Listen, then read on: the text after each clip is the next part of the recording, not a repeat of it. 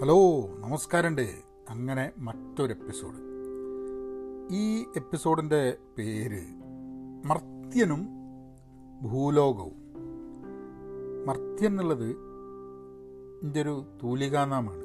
ഞാൻ എഴുത്തൊക്കെ തുടങ്ങിയത് എഴുത്ത് പറയാനൊന്നുമില്ല കേട്ടോ. ഇങ്ങനെ കുത്തി കുറിക്കാൻ തുടങ്ങിയത് ആ സമയത്ത് എല്ലാവർക്കും ഈ പെന്നയും എന്ന് സാധനമുണ്ട് തൂലികാനാമം.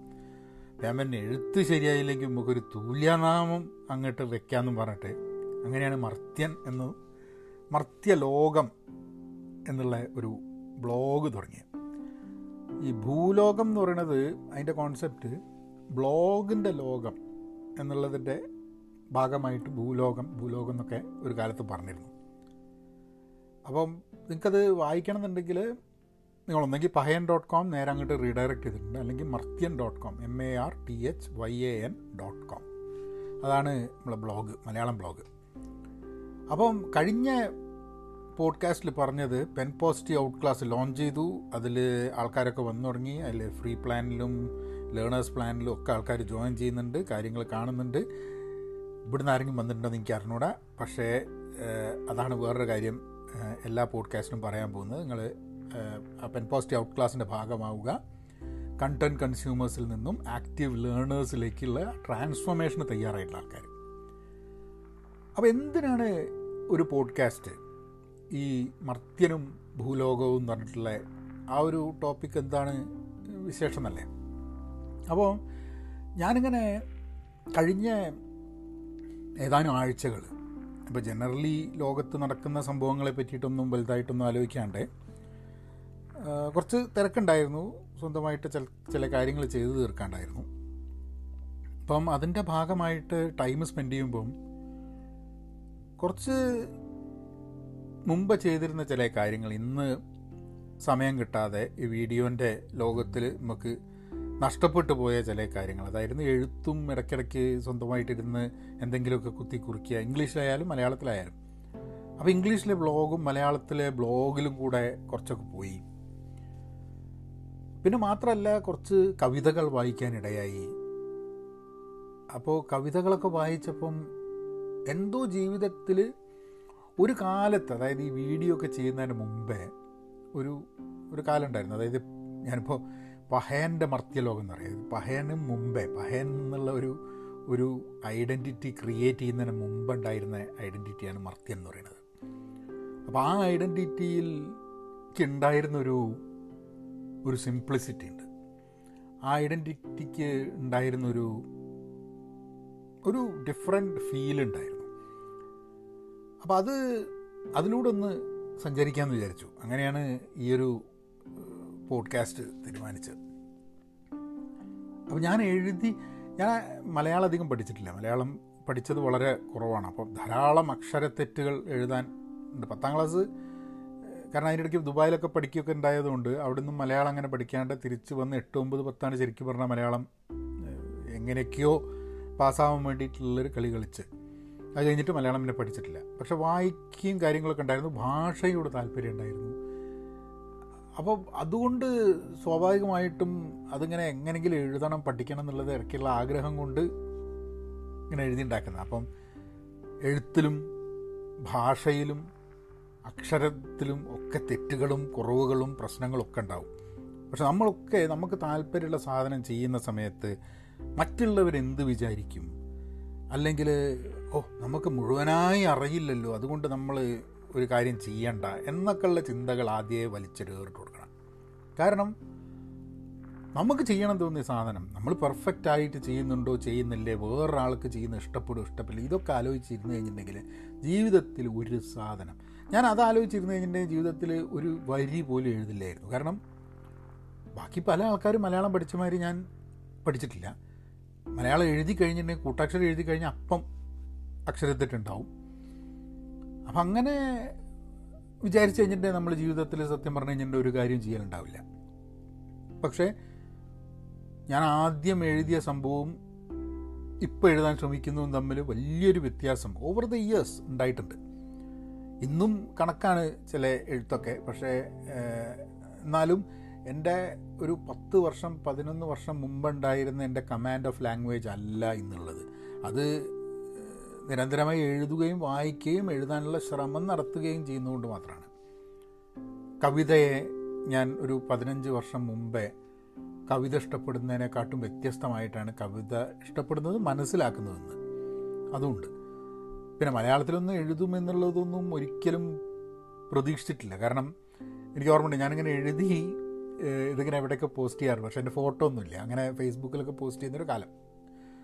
ഒരു എട്ട് വർഷം മുമ്പേ ആറ്റം തോന്നുന്നു. എട്ട് വർഷം. അപ്പോൾ എനിക്ക് ചെറുപ്പത്തിൽ പരിചയമുള്ള ഒരാൾ നാട്ടിലൊക്കെ അത്യാവശ്യം എഴുതുകയും ഈ സാംസ്കാരിക സാഹിത്യ മേഖലകളിലൊക്കെ ഉള്ളൊരു കക്ഷിയാണ്. അപ്പം മൂപ്പര് മൂപ്പരോട് എപ്പോഴും ഫേസ്ബുക്കിൽ ചാറ്റ് ചെയ്തപ്പോൾ ഞാൻ പറഞ്ഞു അപ്പോൾ എനിക്ക് ആൾക്കാരോട് ഭയങ്കര ചമ്മല. അതായത് നമ്മളിങ്ങനെ എഴുതി കുറച്ചൊക്കെ കഴിഞ്ഞാലും ഒരാളുടെ അടുത്ത് എഴുതിയിട്ട് നിങ്ങൾ അഭിപ്രായം പറയുന്നു പറയാൻ ഭയങ്കര ചമ്മല. കാരണം നമുക്ക് തന്നെ ഒരു ഒരു ഒരു വിഷമമുണ്ട്. ഇത് ശരിയല്ലേ ശരിയല്ലേ എന്നുള്ളത്. അപ്പോൾ നാട്ടുകാരുടെ മുമ്പിൽ വെച്ച് നമ്മൾ നാണം കടലിലോ വെച്ചിട്ട് ചോദിക്കുന്നില്ല പക്ഷേ ഇയാളോട് ഞാൻ എന്തായാലും ചോദിച്ചു ഇങ്ങനെ ഒരു സാധനമുണ്ട്. മർത്യൻ മർത്യലോകം എന്ന് പറഞ്ഞിട്ട് ഞാനൊരു ഒരു ബ്ലോഗ് ചെയ്യുന്നുണ്ട്. മർത്യൻ ഡോട്ട് കോം എന്നാണ്. അപ്പോൾ ഇയാൾ എന്നോട് പറഞ്ഞു അത് ശരി നീയാണില്ലേ മർത്യൻ? എന്ന് ചോദിച്ച്. അപ്പോൾ ഞാൻ പറഞ്ഞു അതെ എന്ന് പറഞ്ഞു. അപ്പോൾ ഇയാൾ പറഞ്ഞ് ഇയാൾ എവിടെയോ ഒന്ന് രണ്ട് സ്ഥലത്ത് പരിഭാഷപ്പെടുത്തിയ കവിത പരിഭാഷപ്പെടുത്താൻ ശ്രമിച്ചതെന്ന് പറയണേ. പരിഭാഷപ്പെടുത്തിയതെന്ന് പറയാൻ പറ്റില്ല. പരിഭാഷപ്പെടുത്താൻ ശ്രമിച്ചത്. അങ്ങനെ ഒരു എന്തോ എഴുതിയ മൂപ്പർ കണ്ടിട്ടുണ്ട്. അപ്പോൾ മൂപ്പർ പറഞ്ഞ് നീയാണെന്നല്ല ഞാൻ വിചാരിക്കുന്നില്ല. നീ നീ ഇങ്ങനെ മലയാളം എഴുതാൻ ശ്രമിക്കുമെന്ന് പോലും ഞാൻ ഒരിക്കലും പ്രതീക്ഷിച്ചിട്ടില്ല എന്നാണ്. കാരണം എന്റെയൊക്കെ മലയാളത്തിന്റെ ആ ഒരു ഒരു കഴിവില്ലായ്മയൊക്കെ കൃത്യമായിട്ട് അറിയുന്നൊരു വ്യക്തിയാണ്. അപ്പം പക്ഷേ മൂപ്പർ പറഞ്ഞപ്പോഴാണ് സത്യം പറഞ്ഞു കഴിഞ്ഞാൽ നമുക്ക് വിചാരിച്ചിരുന്ന കുഴപ്പമില്ല. അപ്പോൾ എന്താ പറഞ്ഞു കഴിഞ്ഞാൽ അമ്പാട ബന്ധമല്ല പക്ഷെ എഴുത്ത് എന്ന് പറയുന്നത് അതിന്റെ മുമ്പേ വന്നൊരു സംഭവമാണ്. അത് ഇംഗ്ലീഷിലാണ് കേട്ടോ. മലയാളത്തിലല്ല എഴുതി തുടങ്ങിയത്. ഇംഗ്ലീഷിലായിരുന്നു. അപ്പോൾ ഇമെയിലിലൊക്കെ നമ്മളിങ്ങനെ ഇംഗ്ലീഷിൽ ഇടയ്ക്ക് മലയാളത്തിലങ്ങനെ എഴുതാറുണ്ട്. പക്ഷേ ഞാൻ എനിക്ക് ഒന്ന് ഉഷയായിട്ട് ഓൺലൈനിൽ ഞങ്ങൾ ഡേറ്റ് ചെയ്തുകൊണ്ട് നിൽക്കുന്ന സമയത്താണ് ഓക്ക് കവിത എഴുതുന്ന ഇതുണ്ട്. അപ്പോൾ ഓൾ കവിത എഴുതും. ഓൾ കവിത എഴുതുന്ന പറഞ്ഞാൽ മുമ്പൊക്കെ ഒരു കവിത എഴുതാൻ വേണ്ടിയിട്ടുള്ളൊരു മൂഡിൽ മുമ്പോളും കവിത എഴുതും. അപ്പോൾ മുമ്പോളും കവിത എഴുതി കഴിഞ്ഞിട്ടുണ്ടെങ്കിൽ ആ കവിതയ്ക്ക് ആ സമയത്ത് അപ്പോൾ ഇവളെന്ത് ചെയ്യുന്ന പറഞ്ഞു കഴിഞ്ഞിട്ടുണ്ടെങ്കിൽ നമ്മൾ കവിത എഴുതിയൊക്കെ ഇവൾ പറയും. ആ കുഴപ്പമില്ല നന്നായിട്ടുണ്ട് നന്നായിട്ടുണ്ട് എന്നൊക്കെ പറയും. ഏഹ് നമ്മൾ പ്രണയ ടൈമാണല്ലോ അല്ല ഇപ്പോഴും അങ്ങനെ തന്നെയാണ്. നമ്മൾ എന്തെങ്കിലും ഒരു എഴുതി കഴിഞ്ഞിട്ട് ഇവൾ നല്ലതെന്ന് അറിയട്ടോ അങ്ങനെ അപ്പോൾ ആ ഒരു ആ ഒരു പ്രോത്സാഹനം വലിയൊരു വലിയൊരു ഇമ്പാക്റ്റ് ആയിരുന്നു എഴുതാൻ. നമുക്ക് പലപ്പോഴും എഴുതുന്ന സമയത്ത് ആരെങ്കിലും ഒന്ന് പ്രോത്സാഹിപ്പിച്ചിട്ടുണ്ടെങ്കിൽ നമുക്ക് പലപ്പോഴും എഴുതാനും ഒക്കെയുള്ള കഴിവുണ്ടാവും. എനിക്കൊന്ന് നമുക്ക് ശ്രമിക്കുകയെങ്കിലും ചെയ്യും. ഈ എഴുത്ത് എന്ന് പറയുന്നത് ഒരു നാച്ചുറലി ബോൺ ആയിട്ടുള്ള ടാലന്റ് ഉള്ള ആൾക്കാരെന്നൊക്കെ പറയുന്നുണ്ടാവും. പക്ഷെ എന്നാലും എഴുതുക എന്ന് പറഞ്ഞു കഴിഞ്ഞിട്ടുണ്ടെങ്കിൽ എഴുതിക്കൊണ്ടിരുന്നാലാണ് അത് എഴുത്താൻ കൂടുതൽ വായിക്കുക എഴുതുക എന്നുള്ളത് നിരന്തരം ചെയ്തുകൊണ്ടിരുന്ന് കഴിഞ്ഞിട്ടുണ്ടെങ്കിൽ ഒരു വ്യക്തിക്ക് എഴുതാനുള്ള ഒരു ബെറ്ററായിട്ട് എഴുതാൻ വേണ്ടിയിട്ട് കഴിയും എന്നുള്ളതാണ് ഞാൻ വിശ്വസിക്കുന്നത്. ഇപ്പോൾ ഒരു ഓട്ടക്കാരന് തീരെ ഓടാൻ കഴിവില്ലാത്ത ഒരാൾക്ക് ചിലപ്പം ഓടാൻ ബുദ്ധിമുട്ടായിരിക്കും. പക്ഷെ ഇപ്പോഴൊക്കെ നമ്മൾ കാണുന്നത് എന്താ? ജീവിതത്തിലൊന്നും ഓടാത്തൊരു കക്ഷി മാരത്തോണിന് വേണ്ടി പ്രാക്ടീസ് ചെയ്തിട്ട് മാരത്തോൺ ഓടുന്നു അല്ലേ? അപ്പോൾ നമ്മൾ പ്രാക്ടീസ് ചെയ്യുക എന്നുള്ളത് വളരെ ഇമ്പോർട്ടന്റ് ആയിട്ട് സാധനമാണ്. On top of it obviously you have to be creative സർഗാത്മകത സർഗാത്മകത. കുറച്ചൊക്കെ ഉള്ള ആൾക്കാരൊക്കെ തന്നെയാണ് ഈ ലോകത്തിലുള്ള എല്ലാ ആൾക്കാരും. തീരെ ക്രിയേറ്റീവ് അല്ല എന്നൊക്കെ ഒരാളെ പറ്റി പറയുന്നത്. അത് തീരെ ക്രിയേറ്റീവ് ആവാത്തതുകൊണ്ടല്ല ക്രിയേറ്റീവ് ടാലന്റ് ഡെവലപ്പ് ചെയ്യാൻ ശ്രമിക്കാത്തതുകൊണ്ടാണെന്നുള്ള പറയുക. അല്ലാണ്ട് ക്രിയേറ്റീവ് അല്ലാത്ത എല്ലാ ആൾക്കാരും ക്രിയേറ്റീവാണ് ഇപ്പോൾ ചിത്രം വരയ്ക്കാൻ അറിയാത്ത ഒരു ചെറിയ കുട്ടി ഉണ്ടാവും. എല്ലാ കുട്ടികളും ചിത്രം അല്ലേ? പക്ഷെ ചിത്രം വരയ്ക്കുന്നത് ഇതാണ് നല്ലത് അതാണ് നല്ലത് എന്ന് മാർക്കിടാൻ വേണ്ടി സമൂഹത്തിൽ ആൾക്കാർക്ക് നിൽക്കുന്ന സമയത്താണ് നമ്മളൊക്കെ പലപ്പോഴും ചിത്രം വരയ്ക്കാനും പാട്ട് പാടാനും ഡാൻസ് കളിക്കാനും എഴുതാനും ഒക്കെ നിർത്തുന്നത്. നമുക്ക് ചെറിയ കുട്ടികൾ എന്നുള്ള രീതിയിൽ നമ്മൾ ചിന്തിച്ചു കഴിഞ്ഞിട്ടുണ്ടെങ്കിൽ നമുക്ക് ചെയ്യാൻ പറ്റാത്ത കാര്യങ്ങളൊന്നുമില്ല. നമുക്ക് ചിത്രം വരയ്ക്കാൻ പറ്റും അല്ലേ? ഒരു പഴയ കഥ ഓർമ്മ വരുന്നുണ്ട്. അത് ഒരു കഥയല്ല അല്ല അല്ല കഥയല്ല. നമ്മൾ കെൻ റോബിൻസൺ എന്ന് പറഞ്ഞിട്ടുള്ള ഒരു ഡോക്ടർ സർ കെൻ റോബിൻസൺ. ഒരു എഡ്യൂക്കേഷനെ പറ്റിയൊക്കെ സംസാരിക്കുന്നതാണ്. ടെഡിലൊക്കെ ടെഡ് ടോക്സ് ഒക്കെ കാണാം. അപ്പോൾ കെൻ റോബിൻസൺ പറഞ്ഞൊരു കഥയാണ്. അതൊരു കുട്ടി ഇങ്ങനെ ഇരുന്ന് എല്ലാവരും ചിത്രം വരച്ചുകൊണ്ടിരിക്കുകയാണ് അപ്പോൾ കുട്ടികളോട് നോക്കുമ്പോൾ പറയുമല്ലോ ചിത്രം വരയ്ക്കുന്നു. കുട്ടികളൊക്കെ ചിത്രം വരയ്ക്കും. അപ്പോൾ ചിത്രം വരച്ചുകൊണ്ടിരിക്കുന്നത് ഒരു കുട്ടി എന്തോ വരച്ചപ്പോൾ ടീച്ചർ ഒന്ന് ചോദിക്കുന്നത് എന്താ ചിത്രം വരയ്ക്കുന്നത്? ഞാൻ ദൈവത്തിനെ വരയ്ക്കുന്നത് അപ്പോൾ ടീച്ചർ അതെങ്ങനെയാണ് ഈ ദൈവത്തിനെ വരയ്ക്കുക ഏഹ് അത് ആരും ദൈവത്തിനെ കണ്ടിട്ടില്ല ആ എങ്ങനെയാണ് എങ്ങനെയാ ദൈവം എന്നുള്ളത് ആൾക്കാർക്ക് അറിയില്ലല്ലോ. എന്ന് ചോദിച്ചു അപ്പോൾ കുട്ടി അറിയും ആ അത് ശരിയാണ്. ആൾക്കാർക്കറിയില്ല. ഇതിന്റെ ചിത്രം കണ്ടു കഴിഞ്ഞാൽ ആൾക്കാർക്കൊക്കെ മനസ്സിലാവും പറഞ്ഞു എന്താ ദൈവം അപ്പോൾ അങ്ങനെ ഉള്ള ഒരു തോട്ട് പ്രോസസ്സിലാണ് നമ്മളൊക്കെ ഒരു ചെറിയ കുട്ടികൾ എന്നുള്ള രീതിയിൽ നമ്മളെ മനസ്സിലുണ്ടാകുന്നത് ആ ഒരു ക്യൂരിയോസിറ്റി എന്തും ചെയ്യാൻ പറ്റുമെന്നുള്ളത് അല്ലെങ്കിൽ ഒരു തെറ്റ് പറ്റുന്നതിനോടോ ഒരു പ്രശ്നമുണ്ടാവുന്നതിനോടോ ഒരു അതിനെപ്പറ്റിയൊന്നും നമുക്കൊരു പ്രശ്നമേ അല്ല. പക്ഷെ പിന്നെ ഈ തെറ്റ് പറ്റുന്നത് ഷെയിംഡ് ആവുന്നത് കളിയാക്കപ്പെടുന്നത് ആൾക്കാരെന്ത് വിചാരിക്കും? സമൂഹം. ഇങ്ങനെ കുറേ ചിന്തകൾ വെച്ചിട്ട് എന്ത് പറ്റും എന്ന് പറഞ്ഞു കഴിഞ്ഞിട്ടുണ്ടെങ്കിൽ നമ്മൾ നമ്മൾ പിന്നെ നമ്മളവിടെ വിടും.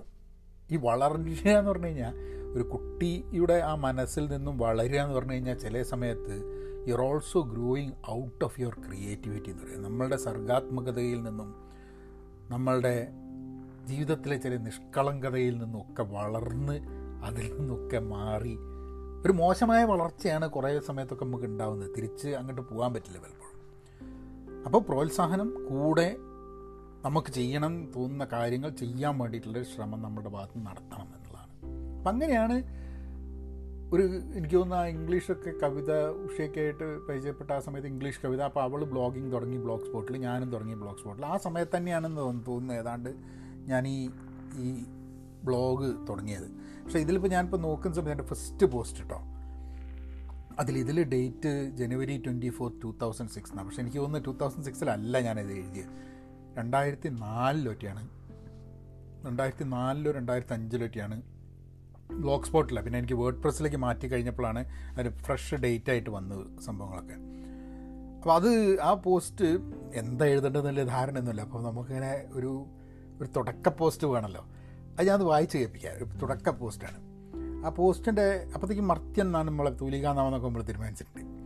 മർത്യനും മാതൃഭാഷയും എന്നുള്ളതാണ് അതിന്റെ അതൊരു മഹാ തല്ലിപ്പൊളി എഴുത്താണ് കേട്ടോ. നിങ്ങൾ അഡ്ജസ്റ്റ് ചെയ്യണം വെറുതെ തല്ലരുത് വന്നിട്ട്. കാരണം ആദ്യത്തെ മലയാളത്തിൽ എഴുതിയൊരു പോസ്റ്റാണ് എന്താന്ന് പറഞ്ഞുതരാം എടാ നീ അറിഞ്ഞോ?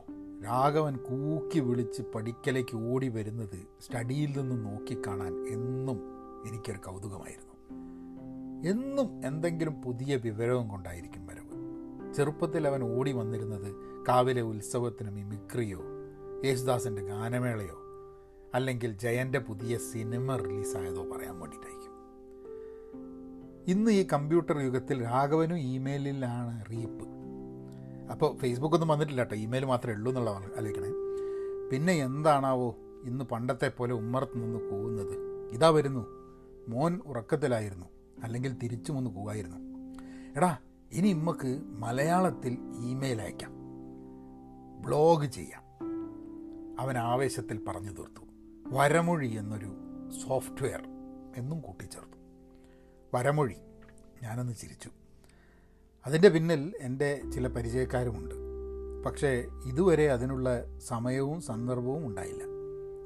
ഇന്നിതാ വരമൊഴി എന്റെ വാതിൽക്കലും വന്നിരിക്കുന്നു. രാഘവനിലൂടെ കൂവി ചോദിക്കുന്നു. എടാ മർത്യ നീ മാതൃഭാഷ മറന്നോടാ. ഇനി അധികം വൈകിക്കേണ്ട. ഇന്ന് തുടങ്ങാം. ഇതാണ് ഫസ്റ്റ് പോസ്റ്റ് അപ്പോൾ എന്തെങ്കിലും ഒരു കിക്ക് സ്റ്റാർട്ട് ചെയ്യാൻ വേണ്ടി എന്ത് എഴുതും എന്നുള്ളത് നമുക്കൊക്കെ ജീവിതത്തിൽ എഴുതുക എന്നുള്ളതല്ല എന്ത് സാധനമാണെങ്കിൽ എങ്ങനെ തുടങ്ങും ആദ്യത്തെ എന്തായിരിക്കും. ആദ്യത്തെ പെർഫെക്റ്റ് ആവണം എന്നുള്ളൊരു തോന്നൽ വെച്ചിട്ടാണ് നമ്മൾ പലപ്പോഴും പലതും തുടങ്ങാതിരിക്കുന്നത്. പക്ഷെ ആദ്യത്തെ പെർഫെക്റ്റ് ആവണ്ട. ഞാൻ ഒരു ഷോർട്ട് ഫിലിം പണ്ട് ഒരു പത്ത് പത്ത് വർഷം മുമ്പായിട്ട് ഒരു ഷോർട്ട് ഫിലിം ഉണ്ടാക്കുന്നതിന്റെ ഭാഗമായിട്ട്. അപ്പോൾ ആ സമയത്ത് ഞാൻ പരിചയപ്പെട്ട ഒരു ഒരു വെറ്ററൻ ഫിലിം കക്ഷിയുണ്ട്. റേ എന്ന് പറഞ്ഞിട്ട്. അപ്പോൾ റേ എന്നോട് ഒരു പ്രാവശ്യം പറഞ്ഞതെന്ന് വെച്ചാൽ your first movie will suck എന്ന് പറഞ്ഞു. അതായത് മഹാമോശമാവും your second movie will suck less എന്ന് പറഞ്ഞു. അതായത് രണ്ടാമത്തെ മൂവി ആദ്യത്തെ മൂവിയെക്കാട്ടും കുറച്ച് ലേശം കുറച്ചും കൂടെ കുറവേ മോശം ഉണ്ടാവുള്ളൂ എന്നുള്ളത് അങ്ങനെ എവറി മൂവി നമ്മൾ പഠിച്ചുകൊണ്ടിരിക്കുന്നുള്ള അപ്പം ഒരിക്കലും നമ്മൾ ആദ്യത്തെ സിനിമ എടുക്കുന്ന സമയത്ത് ആദ്യം എഴുതുന്ന സമയത്ത് എന്തെങ്കിലും ആദ്യം ചെയ്യുന്ന സമയത്ത് അത് പെർഫെക്റ്റ് ആണെന്ന് വിചാരിച്ച് നിന്ന് കഴിഞ്ഞിട്ടുണ്ടെങ്കിൽ വീട്ടിൽ നിന്ന് പുറത്തേക്ക് ഇറങ്ങലുണ്ടാവില്ല അപ്പോൾ ഇതാണ് ഞാൻ ആദ്യം എഴുതിയ സംഭവം. അപ്പം ഇന്നിങ്ങനെ ഇതിലൂടെ ഇങ്ങനെ പോകുന്ന സമയത്ത് ചില ചില കവിതകളും പരിഭാഷകളും ഒക്കെ ഇങ്ങനെ മനസ്സ് തട്ടി. അത് ഇതിലിങ്ങനെ വായിച്ചു കഴിഞ്ഞപ്പം അപ്പോൾ അത് നിങ്ങൾ കൂടെ കുറച്ചൊന്ന് ഷെയർ ചെയ്യണമെന്ന് തോന്നൽ അങ്ങനെയാണ് ഇങ്ങനെയൊരു ഒരു എനിക്കറിയാം കവിതകളോട് താല്പര്യമില്ലാത്ത ആൾക്കാരുണ്ട് കവിതയും എഴുത്തും താല്പര്യമില്ലാത്ത ആൾക്കാരുണ്ട്. പക്ഷെ അതേപോലെ താല്പര്യമുള്ള ആൾക്കാരുണ്ട്. ഇപ്പോൾ കവിത മനസ്സിലാക്കാൻ വളരെ ബുദ്ധിമുട്ടാണ് ചില ആൾക്കാർക്ക്. എനിക്കൊക്കെ ഉണ്ടായിരുന്നു ഭയങ്കര ബുദ്ധിമുട്ടുണ്ടായിരുന്നു. അപ്പോൾ ഞാൻ ചെയ്തിരുന്നത് എന്താണെന്ന് പറഞ്ഞാൽ കവിത വായിച്ച് മനസ്സിലാക്കാൻ ഇടയ്ക്ക് ബുദ്ധിമുട്ടായതുകൊണ്ട് ഞാൻ കവിത പരിഭാഷപ്പെടുത്താൻ ശ്രമിച്ചു. കവിത പരിഭാഷപ്പെടുത്താൻ ശ്രമിക്കുന്ന സമയത്ത് നമ്മൾ ചെയ്യുന്ന എന്താണെന്ന് പറഞ്ഞു കഴിഞ്ഞാൽ നമ്മൾ ആ കവിതയുടെ നൂലാമാലകൾ മനസ്സിലാക്കാൻ തുടങ്ങും. അതിന്റെ കോണ്ടെക്സ്റ്റ് അതിന്റെ വാക്കുകളുടെ ചില യൂസേജ് ചില പ്രയോഗങ്ങളൊക്കെ അത് വളരെ ആഴത്തിൽ നമുക്ക് മനസ്സിലാവാൻ അല്ലെങ്കിൽ മനസ്സിലാവാൻ വേണ്ടി ശ്രമം നടത്തും നമ്മൾ പരിഭാഷപ്പെടുത്തുമ്പോൾ. പരിഭാഷപ്പെടുത്തിയിട്ടുമ്പോൾ കൊളാക്കുകയാണ് ചിലപ്പോൾ ഉണ്ടാവുക കവിതേനെ ആരോ പറഞ്ഞ് poetry is what is lost between translation അതായത് ഒരു ഭാഷയിൽ നിന്നും മറ്റൊരു ഭാഷയിലേക്ക് തർജമ ചെയ്യപ്പെടുമ്പോൾ നഷ്ടപ്പെട്ടു പോകുന്നതിനെയാണ് കവിത എന്ന് പറയുന്നത്. അതൊരു ആളുടെ ചിന്ത. വേറൊരാളുടെ ചിന്ത എന്താണെന്ന് പറഞ്ഞു കഴിഞ്ഞാൽ നമ്മൾ ഒരു ഭാഷയിലുള്ള ഒരു എഴുത്ത് വേറൊരു ഭാഷയിൽ എഴുതുമ്പോൾ ഒരു സംസ്കാരത്തിൽ ഉണ്ടായ ഒരു ക്രിയേഷൻ വേറെ സംസ്കാരത്തിലേക്ക് മാറ്റുകയാണ്. അപ്പം അങ്ങനെ വരുന്ന സമയത്ത് ട്രാൻസ്ലേഷൻ എന്ന് പറയുന്നതും ഒരു പുതിയ സൃഷ്ടിയാണ്. ഒരു ഒരു new it's a new creative product എന്നുള്ള രീതിയിലാണ്. അത് എനിക്ക് തോന്നുന്നത് ഉംബർട്ടോ ഉംബർട്ടോ എക്കോ പറഞ്ഞാണെന്ന് എനിക്ക് തോന്നുന്നത്. അങ്ങനത്തെ ട്രാൻസ്ലേഷനെ പറ്റിയിട്ടുള്ള ആ ഒരു ആ ഒരു ടോപ്പിക്ക് അപ്പോൾ നമുക്ക് കവിതയിലേക്ക് കിടക്കാം. ഒരു കവിത ഞാനിങ്ങനെ വായിക്കാം. എന്താ കവിത? ചില കവിതകൾ വായിക്കട്ടെ അന്ന് കവിതേന്റെ മുകളിലാണ്. താല്പര്യമുള്ള ആൾക്കാർക്ക് കവിതകൾ കേൾക്കാം. ഫിലിപ്പെ ചക്കോറ്റിൻ ഫിലിപ്പ് ചില സമയത്ത് എന്താ പ്രശ്നം എന്ന് പറഞ്ഞു കഴിഞ്ഞിട്ടുണ്ടെങ്കിൽ ഈ ഇംഗ്ലീഷിലുള്ള പേരായിരിക്കും. മലയാളത്തിലേക്ക് എഴുതി കഴിയുമ്പോൾ അതടക്കം ഞാൻ മുമ്പൊക്കെ ചെയ്യലുണ്ടായിരുന്നു. ഇപ്പോൾ ഈ പേരടക്കം നമ്മൾ ഇതൊരു ഒരു സ്വിറ്റ്സർലാൻഡിലെ ഒരു ഒരു പോയറ്റാണ് അപ്പോൾ മൂപ്പരെ പേര് ഫിലിപ്പെ ചക്കോറ്റേറ്റ് എന്നാണ്. അപ്പോൾ അത് കിടിച്ചിട്ട് മലയാളത്തിലേക്ക് എഴുതി വായിക്കാൻ നോക്കിയപ്പോൾ ഫിലിപ്പെ ചക്കോറ്റേറ്റീറ്റെ എന്നിട്ട് വായിക്കാൻ പറ്റാത്ത. അപ്പം എന്തായാലും മുപ്പര് ഡിസ്റ്റന്റ് ഡിസ്റ്റൻസ് എന്ന് പറഞ്ഞിട്ടുള്ള കവിതയാണ്. സ്വിറ്റ്സർലാൻഡ് കവിയാണ്. Philippe J O C C O T T E T അതിന്റെ അന്ന് പ്രൊനൗൺസിയേഷൻ ചക്കോറ്റേറ്റ് എന്നാണെന്ന് തോന്നുന്നു അപ്പോൾ എനിവേ മൂപ്പര് ദ ഡിസ്റ്റൻസസ് എന്നുള്ള കവിത. ഡിസ്റ്റൻസസ് എന്ന് പറഞ്ഞാൽ ദൂരങ്ങൾ. ചെറിയ കവിത കേട്ടോ. കേട്ടോളൂ.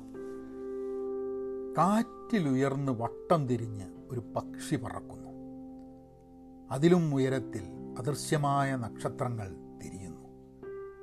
ഭൂമിയുടെ അതിർത്തികളിലേക്ക് പകൽ പിൻവാങ്ങുമ്പോൾ അവയുടെ ജ്വാല മണലിന്റെ ഇരുണ്ട വിശാലതയിൽ തിളങ്ങുന്നു. നമ്മൾ ദൂരവും ചലനവുമുള്ളൊരു ലോകത്താണ് ജീവിക്കുന്നത്. ഹൃദയം ഒരു മരത്തിൽ നിന്നും പക്ഷിയിലേക്ക് പറക്കുന്നു. പക്ഷിയിൽ നിന്നും ഒരു വിദൂര നക്ഷത്രത്തിലേക്ക്. നക്ഷത്രത്തിൽ നിന്നും സ്നേഹത്തിലേക്ക്. എന്നിട്ട് സ്നേഹം ഒരു ശാന്തമായ വീട്ടിൽ വളരും. തിരിഞ്ഞും പ്രവർത്തിച്ചും ചിന്തകളുടെ ദാസൻ ഒരു കയ്യിൽ ഒരു കയ്യിൽ ഏന്തിയ ഒരു വിളക്ക്. ശരിയാണ് കവിതകൾ ഇത് രസം എന്ന് പറയുമ്പോൾ കവിത വായിക്കുമ്പോൾ മനസ്സിലാവില്ല പരിഭാഷപ്പെടുത്തി കഴിഞ്ഞിട്ടുണ്ടെങ്കിൽ അതിനെക്കാട്ടും കൊള്ളായിട്ട് ചിലപ്പോൾ മനസ്സിലാവില്ല. അങ്ങനത്തെ സ്ഥിതിയിലാണ് നമ്മൾ അപ്പോൾ ഞാൻ വിചാരിക്കും ഇടയ്ക്ക് പരിഭാഷപ്പെടുത്തിയത് അവർക്ക് കവിത മനസ്സിലാക്കാൻ വേണ്ടിയിട്ടാണ് ഈ പരിഭാഷപ്പെടുത്തിയത്? അതോ ഒരു മനുഷ്യനെയും മനസ്സിലാക്കരുത് വിചാരിച്ചിട്ടാണ് ഈ പരിഭാഷപ്പെടുത്തിയത് അത് കവിതയുടെ പ്രശ്നമല്ല. പരിഭാഷ ചെയ്യാൻ ശ്രമിച്ച എന്റെ പോരായ്മയാണ്. എന്തായാലും കവിതനെ പറ്റി സംസാരിക്കുമ്പോൾ ഞാൻ ഒരു കവിത ഞാൻ അങ്ങനെ നോക്കിയിട്ടുണ്ടായിരുന്നു. സം ലൈക്ക് പോയട്രി എന്നാണ്. അതായത് ചെറിയ ചില ആൾക്കാർക്ക് കവിത ഇഷ്ടമാണെന്നാണ് കവിതയുടെ പേര് തന്നെ. ഇത് എഴുതിയത് വിസ്ലാവ സിംബോർസ്ക പറഞ്ഞിട്ടുള്ള ഒരു ഷീസ് എ നോബൽ പ്രൈസ് കിട്ടിയതാണ് ആയിരത്തി തൊള്ളായിരത്തി തൊണ്ണൂറ്റാറിൽ നോബൽ പ്രൈസ് കിട്ടിയ പോളിഷ് കറി കവിയത്രി. അവരുടെ കവിതയാണ് സം ലൈക്ക് പോയട്രി ചില ആൾക്കാർക്ക് കവിത ഇഷ്ടമാണ്. അതൊരു സത്യമാണല്ലോ അല്ലേ? കാരണം എന്താ ചെയ്ത് കേൾക്കുന്നപ്പോൾ ചില ആൾക്കാർക്ക് കവിത ചില ആൾക്കാർക്ക് ഇഷ്ടം ഉണ്ടാവുള്ളൂ. അതിന്റെ മുകളിൽ ഇമ്പളെ വലിക്കാൻ പത്ത് പരിഭാഷി. അപ്പം ഇത് ഇത് കേട്ടോളിട്ടോ സം ലൈക്ക് പോയട്രി ചിലർക്ക് എല്ലാവർക്കുമില്ല. ഭൂരിഭാഗം പോലുമില്ല. ഒരു ന്യൂനപക്ഷം പള്ളിക്കൂടങ്ങളെ കൂട്ടിയിട്ടില്ല. അവരെ കൂട്ടേണ്ടതാണ്. പിന്നെ സ്വയം കവികൾ അവരെയും കൂട്ടി തന്നെ. ഒരായിരം പേരിൽ വെറും രണ്ട് പേര്. ഇഷ്ടമാണ്. പക്ഷേ അതിന് നൂഡിൽസ് ഇട്ട കോഴിയുടെ സൂപ്പും ആൾക്കാർക്ക് ഇഷ്ടമാണ്. ഉപചാരവാക്കുകളും പിന്നെ നീല നിറവും ഒക്കെ ആൾക്കാർക്ക് ഇഷ്ടമാണ്. എന്തിനു പറയുന്നു? ഒരു പഴയ സ്കാർഫ് പോലും ആൾക്കാർക്ക് ഇഷ്ടമാണ്. എപ്പോഴെങ്കിലുമൊക്കെ ഒരു മുൻകൈ ഉണ്ടാവുന്നതും ആൾക്കാർക്ക് ഇഷ്ടമാണ്. ഒരു നായയെ തലോടുന്നതും ആൾക്കാർക്ക് ഇഷ്ടമാണ്. കവിതകൾ. പക്ഷെ എന്താണ് ഈ കവിത? ആ ചോദ്യത്തിന് കുറേ അസ്ഥിരമായ ദൃഢതയില്ലാത്ത ചില ഉത്തരങ്ങളുണ്ട്. പക്ഷെ എനിക്കറിഞ്ഞുകൂടാ. എങ്കിലും താങ്ങി നിർത്തിയ ഇരുമ്പഴികളിൽ എന്ന പോലെ ഞാനതിൽ പിടിച്ചു നിൽക്കുന്നു. മിസ്ലാവ ഷിംപോർസ്ക ഈ കവിത വായിച്ചിട്ട് അത് പരിഭാഷപ്പെടുത്തിയപ്പം എനിക്ക് എനിക്ക് തോന്നിയൊരു തോന്നല. കാരണം ഞാനൊക്കെ കവിത എഴുതുന്ന സമയത്തൊക്കെ കവിതയുമായിട്ട് താല്പര്യമില്ലാത്ത ആൾക്കാരൊക്കെ ചില ആൾക്കാർ ഒരു യുക്തിയില്ല കവിതയ്ക്ക്.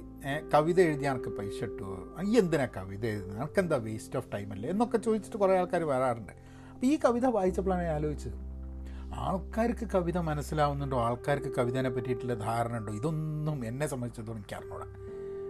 പക്ഷേ ഇവർ പറഞ്ഞ മാതിരി താങ്ങി നിർത്തിയ ഇരുമ്പഴികളിൽ എന്ന പോലെ ഞാനതിൽ പിടിച്ചു നിൽക്കുന്നു. കാരണം എനിക്ക് ഇപ്പം കുറച്ച് കാലമായിട്ടേ ഉള്ളൂ കവിത എന്നുള്ളത് ഒരു ജീവിതത്തിൽ എന്താ പറയുക രാവിലെ ബ്രേക്ക്ഫാസ്റ്റും ലഞ്ചും ഒക്കെ കഴിക്കുന്ന മാതിരി ജീവിതത്തിന്റെ ഒരു ഭാഗമല്ലാതെ ഇപ്പോൾ ഏതാണ്ട് എനിക്ക് തോന്നുന്നൊരു ഒരു രണ്ട് വർഷമായിട്ടേ ഉള്ളൂ.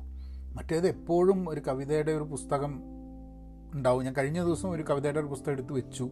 ദിവസവും ഒരു കവിത വായിക്കുക ആ കവിതയെക്കുറിച്ച് ചിന്തിക്കുക. അങ്ങനെയുള്ളൊരു അങ്ങനത്തെ ഒരു അങ്ങനത്തെ ഒരു കാലത്തേക്ക് അങ്ങനത്തെ ഒരു ജീവിത രീതിയിലേക്ക് മാറിപ്പോകാനുള്ള ശ്രമം കൂടിയാണ് ഞാൻ ഇപ്പോൾ ചെയ്തുകൊണ്ടിരിക്കുന്നത്. കാരണം കാരണം കവിത വളരെ ആവശ്യമുള്ളൊരു കാലത്ത് കൂടിയാണ് നമ്മൾ മനുഷ്യരൊക്കെ പോയിക്കൊണ്ടിരിക്കുന്നതെന്ന് എനിക്ക് തോന്നുന്നു. കാരണം കവിതകൾ വായിക്കുന്ന സമയത്ത് അതിന്റെ ഇമേജറി നമ്മളെ മനസ്സിനൊരു ഭയങ്കര സുഖം തരുന്നുണ്ട്. ഒരു ഒരു ഹോപ്പ് ഒരാശ്വാസം ഈവൻ കവിതകൾ തരുന്ന ഇമേജറി വളരെ വിഷമിപ്പിക്കുന്നതാണെങ്കിലും നമുക്ക് മനുഷ്യർ എന്നുള്ള രീതിയിൽ ഇങ്ങനെയൊക്കെ എക്സ്പ്രസ് ചെയ്യാം. ഒരിക്കലും വിലയിടാൻ കഴിയാത്ത ഇങ്ങനത്തെ വാക്കുകളുടെ ചില ഘോഷയാത്രയും മനുഷ്യൻ എന്നുള്ള രീതിയിൽ നമ്മൾ ഉണ്ടാക്കിയിട്ടുണ്ട് എന്നുള്ളതൊക്കെ ആലോചിക്കുമ്പോൾ ആ ഒരു സുഖം തന്നെയാണ്. ഏ? അപ്പോൾ അതാണ് ഈ കാലത്ത് കവിത വളരെ ആവശ്യമാണ് എന്നുള്ളതും ഇങ്ങനത്തെ ഒരു പോഡ്കാസ്റ്റ് ചെയ്യുന്നതിന്റെയും ഒരു തോട്ട് പ്രൂസ് ഞങ്ങൾക്ക് കുറച്ച് ഉണ്ട് കവിത കേൾപ്പിച്ചു തരാം ഞാനത് ജനറലി അങ്ങനെ ഒരു പതിവില്ല അധികം പരിഭാഷകളാണ്. ഞാൻ ചെറിയ ഒന്ന് രണ്ട് നുറുങ്ങുകളും ഒക്കെ കേൾപ്പിച്ചു തരാം ഒരു ഒരു ഒരു കവിത എന്നൊക്കെ വിളിക്കാൻ പറ്റുമെന്നെങ്കിൽ അറിഞ്ഞൂടാ. ഇതിന് ഞാൻ പണ്ട് പറഞ്ഞിരുന്നത് ഇതിന് എന്തായിരുന്നു അപസർപ്പക കവിത എന്നൊക്കെയാണ് പറഞ്ഞത്. എന്താണെന്ന് കാരണം എന്ന് പറഞ്ഞു കഴിഞ്ഞാൽ നമ്മൾ അപസർപ്പക എന്ന് പറഞ്ഞു കഴിഞ്ഞിട്ടുണ്ടെങ്കിൽ എന്താ? ഡിറ്റക്റ്റീവ്. അപ്പോൾ ഡിറ്റക്റ്റീവ് നോവലുകളൊക്കെ ഉണ്ടല്ലോ. അപസ സർ അപസർപ്പക കഥകൾ എന്നാണ് ഡിറ്റക്റ്റീവ് നോവൽസ് പണ്ടൊക്കെ വായിച്ച ഓർമ്മയുണ്ട്. അപ്പോൾ അങ്ങനത്തെ ഒരു കവിത എന്ന് എഴുതിയാണ് അതിന്റെ പേര് അന്വേഷണം എന്നാണ് കവിത. നിന്റെ രക്തത്തിന് മധുരമാണെന്ന്. കൈനഖങ്ങൾക്കിടയിൽ പറ്റിപ്പിടിച്ചു കിടന്ന ചെളി പുരണ്ട ചുവന്ന മാംസത്തിന് ഉപ്പുരസമാണെന്ന് നിന്റെ കഴുത്തിൽ വരിഞ്ഞു മുറുക്കിയ സാരിയുടെ നിറം മഞ്ഞയായിരുന്നെന്ന്. പിടഞ്ഞിരുന്ന കാലുകളിൽ ഒന്നിൽ മാത്രമേ കൊലുസ് കണ്ടുള്ളൂ എന്ന്. വളകൾ മുൻപേ ഊരി മേശയുടെ വലിപ്പിൽ വെച്ചിരുന്നെന്ന്. മേശമേൽ ചിക്കൻ കറിയും ചപ്പാത്തിയും ചോറും പപ്പടവും പൊരിച്ച മീനും വെച്ചിരുന്നെന്ന്. അലക്കിയ വസ്ത്രങ്ങൾ മടക്കിയിട്ട് അലമാറിയിൽ അടുക്കി വെച്ചിരുന്നെന്ന്. ചെടികൾക്കെല്ലാം വെള്ളമൊഴിച്ചിരുന്നെന്ന് എല്ലാം അവർ എഴുതിയെടുത്തു കൊണ്ടുപോയി പക്ഷേ ഒരു വഴിക്ക് പോകുമ്പോൾ പിന്നിലെ വാതിൽ മാത്രം എന്തുകൊണ്ട് തുറന്നു വെച്ചു എന്ന് ആരും അന്വേഷിച്ചില്ല. അല്ലേ? ജീവിതത്തിൽ കാണാതെ പോയത് ആരാണ് കഥ കഴിഞ്ഞിട്ട് അന്വേഷിക്കുക? അല്ലേ? അന്വേഷണം. ഇത് കവിത ഞാൻ ഞാൻ പറയുന്നത് കവിത എങ്ങനെ പറഞ്ഞു കഴിഞ്ഞാൽ ഞങ്ങളത് വായിച്ചിട്ട് ഇങ്ങനെ ചിലതൊക്കെ ഇങ്ങനെ മഹാബോറൊക്കെ തന്നെയാണ്. ചിലതെന്നുള്ളതല്ല ഒരു ഇതൊക്കെ. കാരണം ഇപ്പോഴും എനിക്ക് തോന്നുന്നു ഇന്ന് നോക്കുന്ന സമയത്ത് അറുന്നൂറ് ആർട്ടിക്കിൾസ് ആറ് ബ്ലോഗ് പോസ്റ്റ് ഒക്കെ എഴുതിയിട്ടുണ്ട് എന്നാലും ഇന്നും ഒരു ഒരു ഒരു ഒരു കോൺഫിഡൻസ് ലെവൽ കുറവാണ് ആൾക്കാരുടെ മുമ്പിൽ നമ്മൾ എഴുതിയ കവിതയാണ് ആൾക്കാരെ കാണിക്കാനും പറയാനും അല്പം അല്പം ഇതാണ് ഏഹ് ഒരു കവിതയും കൂടെ ഒന്ന് രണ്ട് കവിതയും കൂടെ കേൾപ്പിക്കാം. ഒരു അരമണിക്കൂറിന്റെ ഒരു പോഡ്കാസ്റ്റ് എന്നുള്ള രീതിയിൽ. അമേ അമേരിക്കൻ മണം. ഒരു അമേരിക്കൻ മണം എന്നാണ് ഇത്. ചെറുതാ. അമേരിക്കയിൽ എത്തുമെന്ന് കരുതിയതേ അല്ല. അത് പറഞ്ഞവരൊക്കെ അത് പറഞ്ഞവരെയൊക്കെ കളിയാക്കിയിട്ടേ ഉള്ളൂ. അതുകൊണ്ടായിരിക്കണം ഇടയ്ക്കൊക്കെ രാത്രി ബാക്ക് യാർഡിലേക്ക് വാതിൽ തുറന്ന് പുറത്തുപോയി കണ്ണടച്ചു നിൽക്കും ചീവീടുകളുടെ ശബ്ദം ഇവിടെയുമുണ്ട്. എന്നെങ്കിലും കണ്ണു തുറന്ന് തിരിച്ചു കയറുന്നത് കോഴിക്കോട്ടുള്ള ആ വീട്ടിലേക്കാവും. ഇവിടെ മലയാളികളുണ്ട്. പക്ഷെ എല്ലാവർക്കും ഒരു അമേരിക്കൻ മണമാണ്. എനിക്ക് എത്ര കുളിച്ചാലും അതങ്ങ് പോവുകയുമില്ല. അമേരിക്കൻ മണം. അപ്പോൾ കുറച്ച് നുറുങ്ങുകൾ കേൾപ്പിച്ചിട്ട് ഇതൊക്കെ നിങ്ങൾ ചിലപ്പോൾ എവിടെയും കേട്ടിട്ടുണ്ടാവും. ഞാൻ എവിടെയെങ്കിലും ഇട്ടത് ചിലപ്പോൾ കേട്ടിട്ടുണ്ടാവും. അപ്പം കുറച്ച് നുറുങ്ങുകളുണ്ട്.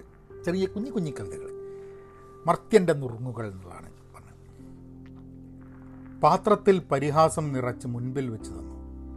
എടുത്തു കഴിച്ചപ്പോൾ അതിൽ വറുത്തരച്ച ചില സത്യങ്ങൾ സ്വാദിൽപ്പെട്ടു.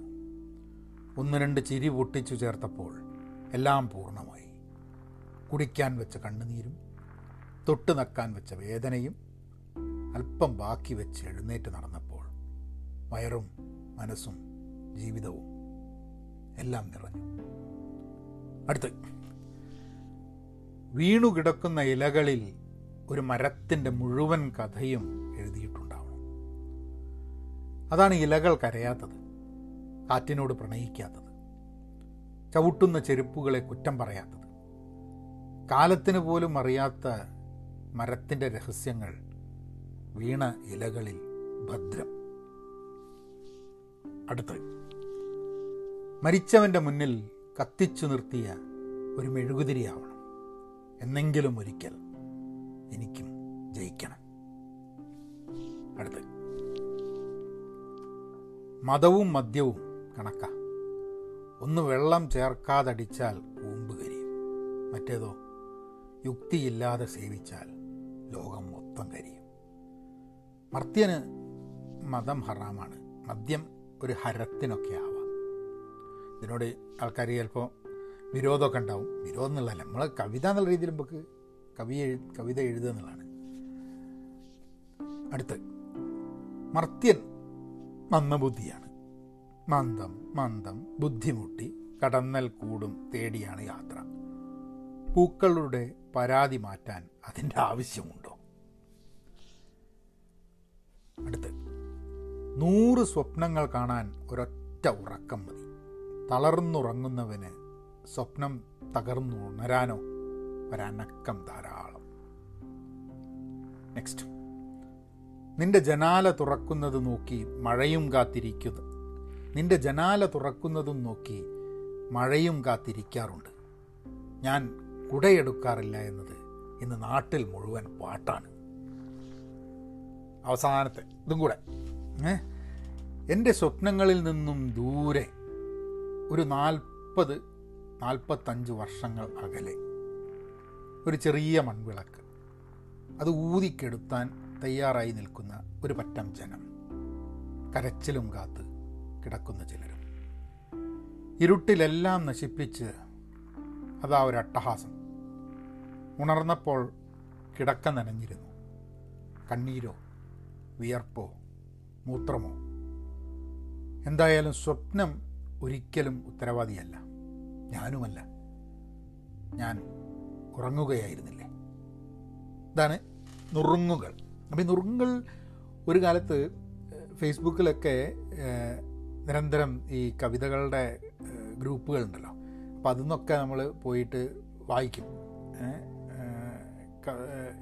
കുറേ നല്ല രസകരമായിട്ടുള്ള ചെറിയ ചിലരൊക്കെ നിരന്തരം കുഞ്ഞി കുഞ്ഞി കുഞ്ഞി കുഞ്ഞി കുഞ്ഞി കവിതകൾ ഇങ്ങനെ ഇടും. വളരെ രസമാണ് വായിക്കാനും കേൾക്കാനും ഒക്കെ വലിയ രസമാണ് അപ്പം അങ്ങനെ അങ്ങനെ ആ സമയത്തൊക്കെ എഴുതിയതും കാര്യങ്ങളൊക്കെയാണ് ഇതിലുള്ളത്. ഏതായാലും ഈ പോഡ്കാസ്റ്റ് ഒരു മുന്നോടി പോഡ്കാസ്റ്റാണ്. കാരണം എനിക്കൊരു പോഡ്കാസ്റ്റ് നമുക്ക് ലൂയിസ് ഗ്ലക്ക് നോബൽ പ്രൈസിന്റെ അതായത് സാഹിത്യത്തിനുള്ള നോബൽ പ്രൈസ് കിട്ടിയ ലൂയിസ് ഗ്ലക്കിന്റെ ഒരു പോഡ്കാസ്റ്റ് ചെയ്യാൻ തോന്നി ഞാൻ ഇന്നിരുന്നിട്ട് അവരുടെ ഒരു കവിത പരിഭാഷപ്പെടുത്താനൊരു ശ്രമം നടത്തി. അപ്പോൾ ചെറിയൊരു പോഡ്കാസ്റ്റ് ആയിരിക്കും. ഞാൻ ഇതിലിടുന്നില്ല കാരണം എന്താണെന്നുണ്ടെങ്കിൽ നമ്മൾ എഴുതിയ കുറച്ച് സാധനം നമ്മളുടെ ബ്ലോഗിന്റെയൊക്കെ ഇടയിൽ ലൂയിസ് ഗ്ലക്കിന്റെ ഒരു കവിത ഇടുക എന്നൊക്കെ പറഞ്ഞു കഴിഞ്ഞാൽ അതൊരു ഒരു അഹങ്കാരമാവും. അത് വേണ്ട എന്നുള്ളത് കൊണ്ട് നമുക്ക് ലൂയിസ് ഗ്ലക്കിന് വേണ്ടിയായിട്ടൊരു പോഡ്കാസ്റ്റ് ഞാൻ നാളെ മറ്റന്നാളൊക്കെ ആയിട്ട് എന്തായാലും പോസ്റ്റ് ചെയ്യാം. അപ്പോൾ അതായിരുന്നു മർത്യനും ഭൂലോകവും. ഇത് മർത്യന്റെ ലോകമാണ് കേട്ടോ. മർത്യന്റെ ലോകം എന്താണെന്നല്ലേ അറിഞ്ഞവരും അറിയാത്തവരും അറിവ് കെട്ടവരും അടങ്ങുന്ന മർത്യന്റെ ലോകം. നമ്മൾ മനുഷ്യന്റെ ലോകതാണ് അറിഞ്ഞവരുണ്ട്. നമ്മളെ അറിഞ്ഞവർ നമ്മളറിഞ്ഞവർ അറിയാത്തവരുണ്ട്. നമ്മളെ അറിയാത്തവർ നമ്മളറിയാത്തവർ അറിവ് കെട്ടവരുണ്ട്. ചിലപ്പോൾ നമ്മളായിരിക്കും ചിലപ്പോൾ വേറൊരാളായിരിക്കും. ഒരാൾക്ക് നമ്മൾ അറിവ് കെട്ടവനാണെങ്കിൽ വേറൊരാൾക്ക് അറിവുള്ളവനായിരിക്കും വേറൊരാൾക്ക് അറിയാത്തവനായിരിക്കും. അപ്പോൾ ഈ എല്ലാ റോളുകളും മർത്യൻ മനുഷ്യൻ എന്നുള്ള രീതിയിൽ മർത്യലോകത്തിൽ നമ്മളെ ഈ റോളുകൾ കംപ്ലീറ്റ് ഉണ്ട്. എല്ലാ റോളും നമുക്കുണ്ട്. എല്ലാവരെയും സംബന്ധിച്ചിടത്തോളം നല്ലവനും എല്ലാവരെയും സംബന്ധിച്ചിടത്തോളം അറിവുള്ളവനും ആവാൻ ആർക്കും കഴിയില്ല. ഏ? അപ്പോൾ നമ്മൾ എന്താണ് എന്ന് നമ്മളാണ് തീരുമാനിക്കേണ്ടത്. അല്ലാണ്ട് നാട്ടുകാരല്ല. അതാണ് സിമ്പിൾ സംഭവം. അരമണിക്കൂർ സംസാരിച്ചിട്ട് സിമ്പിളായിട്ട് പറയാനുള്ള സാധനമാണ് നമുക്ക് വേണ്ട നമ്മൾ ചെയ്യുക അല്ലാണ്ട് നാട്ടുകാർ പറയണത് കേട്ട് കഴിഞ്ഞിട്ടുണ്ടെങ്കിൽ നമ്മൾ വീട്ടിൽ നിന്ന് പുറത്തിറങ്ങലുണ്ടാവില്ല. അവസാനം പിന്നെ വർഷം കുറേ കഴിഞ്ഞ് തിരിഞ്ഞു നോക്കുന്ന സമയത്ത് അയ്യ നമുക്ക് ഇത് ചെയ്യാനും നമുക്ക് അത് ചെയ്യാനും എന്നുള്ള കുറേ തോന്നൽ വരും. മനസ്സിലാവണ്ട? അപ്പോൾ എല്ലാവർക്കും ഒരു പോഡ്കാസ്റ്റ് നിങ്ങൾ ആ പെൻ പോസിറ്റീവ് ഔട്ട് ക്ലാസ് ഒന്ന് പോയി നോക്ക്. പഠിക്കാൻ ശ്രമിക്കുക അപ്പോൾ മർത്യൻ ഡോട്ട് കോമിൽ പോവാം. വായിക്കാം. ഇത് ഒന്ന് ഇങ്ങനത്തെ കവിതകളുടെ ചില സമയത്തൊക്കെ പരിഭാഷകളും കാര്യങ്ങളൊക്കെ ആയിട്ട് വരണമെന്നുണ്ടെങ്കിൽ നമുക്ക് വരാട്ടോ. ഏഹ് ഞാനിത് അത് ഇടയ്ക്ക് എനിക്ക് അറിഞ്ഞൂടായിരുന്നു. കാരണം ജനറൽ പോപ്പുലേഷന് ഇപ്പോൾ ഇവർ പറഞ്ഞ മാതിരി ഏഹ്, വിസ്ലാവ പറഞ്ഞ മാതിരി സം പീപ്പിൾ ലൈക്ക് പോയിട്രി എന്നുള്ള മാതിരിയാണ്. ചില ആൾക്കാർക്ക് ഇഷ്ടപ്പെടില്ല. അപ്പം നമ്മൾ വെറുതെ താല്പര്യമുണ്ടെങ്കിൽ നമുക്ക് വീണ്ടും സംസാരിക്കാം. അപ്പോൾ നവൻ അങ്ങനെ ആക്കാം ഓക്കേ.